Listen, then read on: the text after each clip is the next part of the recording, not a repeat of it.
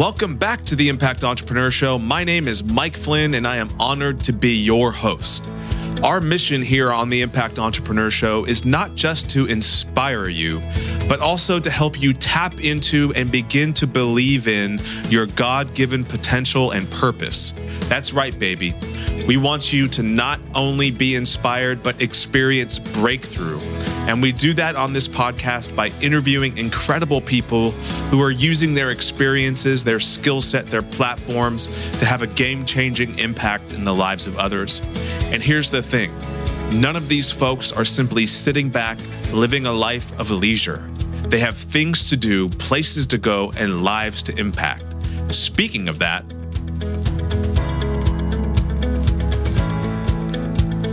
Today is the day. It is a day that I have been looking forward to with great anticipation and excitement and anxiety and all of the emotions that you might imagine.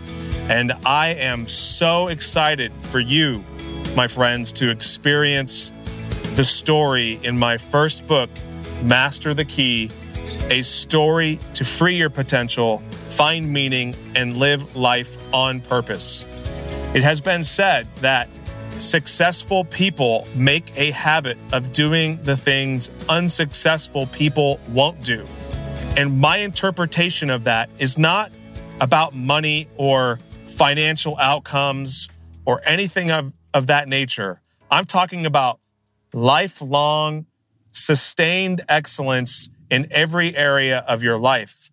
And to me, when I hear that quote that successful people make a habit of doing the things that unsuccessful people won't do, what that means to me is it means doing the deep internal work of analyzing your story and the narrative that you've held on to for your life that is that you have either allowed to direct you or you have directed which then sheds light on your gifts and your abilities and your how you show up in the world which then influences what you do in the world which finally influences who you do it with. And those are the four fundamental questions that my book addresses. Who am I? How do I show up in the world? What do I do when I get there? And who do I do it with? And I have no doubt that this book is going to be a roadmap back to mastering the identity, mastering who you were created to be. And it's been said by a phenomenal woman named St. Catherine of Siena that when you become who you were created to be, you will set the world ablaze. And I have no doubt that each and every one of us has great potential waiting to be freed upon the world and given to the world so that we can have a game changing impact in the lives of our of each other and in our own life. So without further ado, I give you the recorded version of the first chapter of my book where I introduce you to Steve, the main character who you will go on a journey with to master the key to free your potential, find meaning, and live a life on purpose. Thank you so much for your support, for your encouragement. Today is a huge day. Please go buy the book. Please go review the book. It's a wonderful uh, gift to share with others. And for this week, April 29th through May 3rd, both the physical copy and the digital copy will be discounted. The physical copy will be available for $12.99 and the, the ebook will be available for $1.99 and then on May 3rd they go back up to their normal price of $14.99 and $6.99. So get it right now. Get gifts, give it to people who you love, who you know need to be rejuvenated with an inspiring message that reminds them of who they are and what they're capable of becoming. To say Steve was the envy of nearly every advisor at Outlier Capital would be an understatement. He appeared to have everything he was fit, his wife was gorgeous, and his children beautiful. He could instantly become friends with anyone, and the list goes on. He may have been young, but by all accounts, he was the most successful advisor at Outlier Capital Management. And, Much to the chagrin of his colleagues, he hadn't even been in the business for too long. Two years earlier, Steve was working at a public relations firm in the city. He might have been extraordinarily successful there, but he felt the call to do something more than help people decide which brand of ice cream to buy. He wanted to be someplace where he could have a tangible impact on the lives of others. Suffice it to say, many at Outlier wished he had stayed where he was. It wasn't that he was a bad guy, it was quite the opposite. He was too nice. He showed appreciation toward everyone and sought to leave everyone whom he encountered better off than before. He had this drive, this mission that people latched onto. But to his colleagues, it was just annoying. What's more, it was 2004 and business came easy for practically everyone, but especially for Steve. Fortunately for everyone at Outlier, Steve was still human. He worked hard and he learned to play harder. Over the years, his mission became less about impact and more about making easy money. He had descended from the stratosphere and rejoined the general population of hustlers focused on doing the minimum needed to close the next deal while reaping the greatest reward. But the good times didn't last very long. The Great Recession had kicked everyone in the stomach. By January of 2009, everyone was feeling beat down. It wasn't a fun place to be. The easy money had dried up, more than half of the firm had quit or been fired, and those who remained were focused on self preservation. It had taken its toll on everyone, including Steve. He had blown up to 250 pounds, his marriage was on the rocks, he rarely spent any time with his kids, and he had not closed any new business in over a year. It was as if life had him against the ropes and was pummeling him body shot after body shot and Steve was ready to toss in the towel. He left the office at 6 p.m., which was early for him, and headed home to have dinner. When he walked in, his wife Lucy and his daughters, Tina and Elle, looked up with surprise. It had been months since he had joined them for dinner. They sat there, stunned. No one got up to make him a plate or even make room at the table. So Steve took care of himself and squeezed in between his two girls. Everyone started eating again in an awkward silence. How was work, Daddy? asked Tina, his five year old daughter. Well, said Steve, I pretty much spent the day like every other day, preventing people from jumping off a cliff. Jumping off a cliff, giggled Tina. That sounds scary. The truth of her response caught Steve off guard and he began to laugh hysterically. Poor Tina didn't realize what was going on and thought her dad was laughing at her and began to cry. Soon after, Elle joined in. Oddly enough, this only made Steve more hysterical. Finally, Lucy had enough. Slamming her hands on the table, she yelled, Stop! I can't even remember the last time you were home for dinner, she continued, and this is what you do? Steve just sat quietly, stared down at his plate, and shuffled his food side to side. Why on earth did you come home? Honestly, Steve said as he pushed his chair away from the table, it's a good question. He got up, kissed Tina and Elle goodbye, grabbed his keys, and walked out. Steve and his family lived 20 minutes outside the city, so he was glad to hit the highway, turn on some music, and blow off some steam.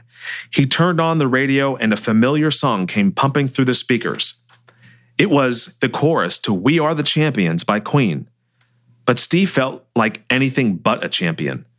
He felt like a jack of all trades and a master of none, and he didn't really feel dedicated to anything, and worse, he couldn't do anything about it. Steve felt trapped. He turned off the radio and stepped on the gas to hear the roar of the engine. He was lost in thought when he heard the electronic beep and realized he was pulling back into the Outlier building's parking garage. This episode is brought to you by the Lawton Marketing Group a full service advertising and design agency specializing in websites, social media, apps, logos, and more. Based in Oklahoma, they work with clients across the nation from small businesses to large corporations and everything in between. You can find them right now on the web at www.lawtonmg.com or call them at 580 275 2063 Connect with them now for a complimentary competitive analysis of your website. Just tell them the Impact Entrepreneur told you to call. I guess I'll go back to work, Steve said. I've got nothing better to do. Besides, I can have some bourbon and relax. Steve made his way to Outlier's office on the 40th floor. As he got off the elevator, he gave a nod to the janitor who was vacuuming the lobby. At least I don't have it as bad as that guy, Steve thought to himself as he made his way to his prized corner office. There wasn't really anything special about Steve's office except for the fact that it fed his ego. It was in the corner and offered a nice view of the skyline, but beyond that, it was decorated much like any other successful advisor's office. The wall behind Steve's desk was adorned with awards, and instead of books, his shelves held trophies celebrating his personal achievements. It was almost like an altar. In fact, Lucy had always joked that his office was a shrine to St. Steve of Outlier.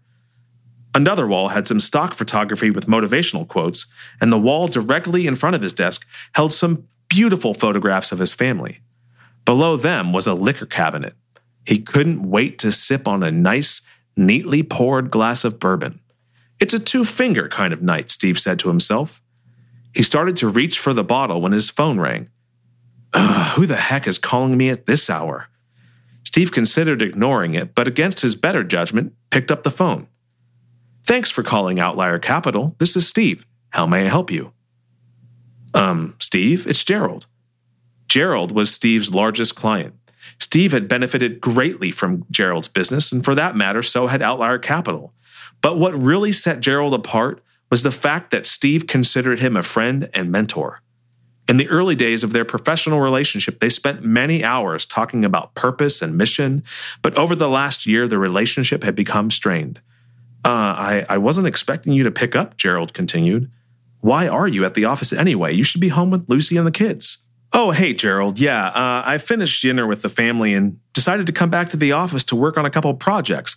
In fact, I was looking over your account, Steve lied while tucking the phone into his neck and logging into his computer. Steve stole a quick glance at the bottle of bourbon and decided he should wait to pour himself a glass. I was planning on leaving you a voicemail, but that's actually what I wanted to talk to you about. There was something different in the tone of Gerald's voice. A lump formed in Steve's throat. He realized this call was probably not going to end up working in his favor. Great. What are your questions? Steve asked, faking confidence. By the way, you can always call my cell. You're more likely to get a hold of me. Well, I guess there's no easy way to do this, Gerald started. But Norma and I have decided to make some changes to our investment strategy. Okay, said Steve. Let's set up a time to meet and review the changes you would like to make. That won't be necessary, continued Gerald. We've already met with another advisor and they've sent in the paperwork. Wait, what? Steve stammered. Another advisor here at Outlier? No, said Gerald, and I'd rather not say. Well, how much are you talking about moving? Gerald sighed and said, All of it. Steve collapsed in his chair, and now the lump in his throat had grown so big it felt like his entire stomach was trying to crawl out through his mouth. And you were planning on delivering this news via my voicemail? Steve demanded. I would have expected more from you. Don't get defensive, Steve. I was going to ask you to give me a call in the morning.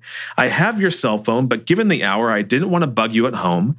And if it makes any difference, we're not investing in the market. Steve was speechless. Thanks for the update, Gerald, but no, it doesn't make any difference. I'm having a difficult time processing the fact that you and Norma made these changes without consulting me. I just don't understand. But my office will do our best to help facilitate the transfer in a timely and orderly fashion. Will there be anything else? We are worried about you, Steve, said Gerald. You're in terrible shape. Your emotions are getting ahead of you. It's one of the reasons why we're moving. Consider talking to someone, will you? It might be helpful. Well, Gerald, said Steve sarcastically, I'll take that under advisement. Please give my best to Norma. Good night. Steve waited until he heard the dial tone and then slammed his phone down on his desk. With both hands pressed firmly into his desk, he tried to make sense of what happened. Am I doing anything right? Steve asked an empty room. At his wits' end, Steve stormed across the room, grabbed the bottle of bourbon off the table, poured himself a full glass, and chugged it. Generally speaking, this was the type of bourbon that one would sip relaxingly, but Steve decided it was no longer a two finger kind of a night. He instead decided it had become a get drunk and sleep at the office night. He finished half of his second glass while staring out his office window. He continued pondering all that had happened in the past couple of years. He saw his reflection and didn't recognize the man staring back at him. And then it hit him like a ton of bricks. His marriage, his mission, his health, his relationship with God and his kids, even his relationship with his clients. He had allowed all of it to fall into disarray. He was tired, stressed, and now he was pissed. Pissed at himself, at his wife, and his clients. He was really pissed at the world. It felt like everyone and everything had turned against him. Steve gripped his glass harder. Without even thinking, he turned around and threw the glass at the wall as hard as he could. The sound of splintering glass snapped him out of his rage. He realized he had thrown his glass into what used to be his most prized possession a beautifully framed picture of his family. Not one of those cheesy posed ones where everyone is wearing matching outfits, but a goofy photo that clearly demonstrated their true personalities and the love they all shared. Steve walked over to the picture that was now on the ground and just stared at the mess he had made. As he knelt down to pick up the pieces, that lump in his throat reemerged. This time it continued to grow, and within a few seconds, it felt like a Mack truck had hit him in the chest. His vision blurred, his ears started ringing, and his head throbbed with pain. Steve didn't know what was happening, but he knew that something was terribly wrong. He needed help. But the only person he saw in the office was the janitor. Is he even still here? He wondered. Steve began to think about Lucy and the girls. He tried to gather as much strength as possible as he stumbled out of his office toward the lobby. He was sorry he had been absent so much in the past couple of years and regrets flooded his brain. How many experiences did I miss? Will they be okay without me? Will the girls even remember me? I can't believe I made them cry. I hope they forgive me. But before he could make it out of his door or yell for help, Steve collapsed and everything went black. Thank you for listening. If you missed any of the key points and highlights from my conversation, we've got you covered over at theimpactentrepreneur.net forward slash podcast for show notes to each and every episode. And while you are there, check out Flynn Wealth Strategies and Insurance Solutions. You can do that by visiting flynnwealthstrategies.com. The Lawton Marketing Group and the Podcast Masters, we could not do this show without them and with all of their support. Now, until next time, go make an impact.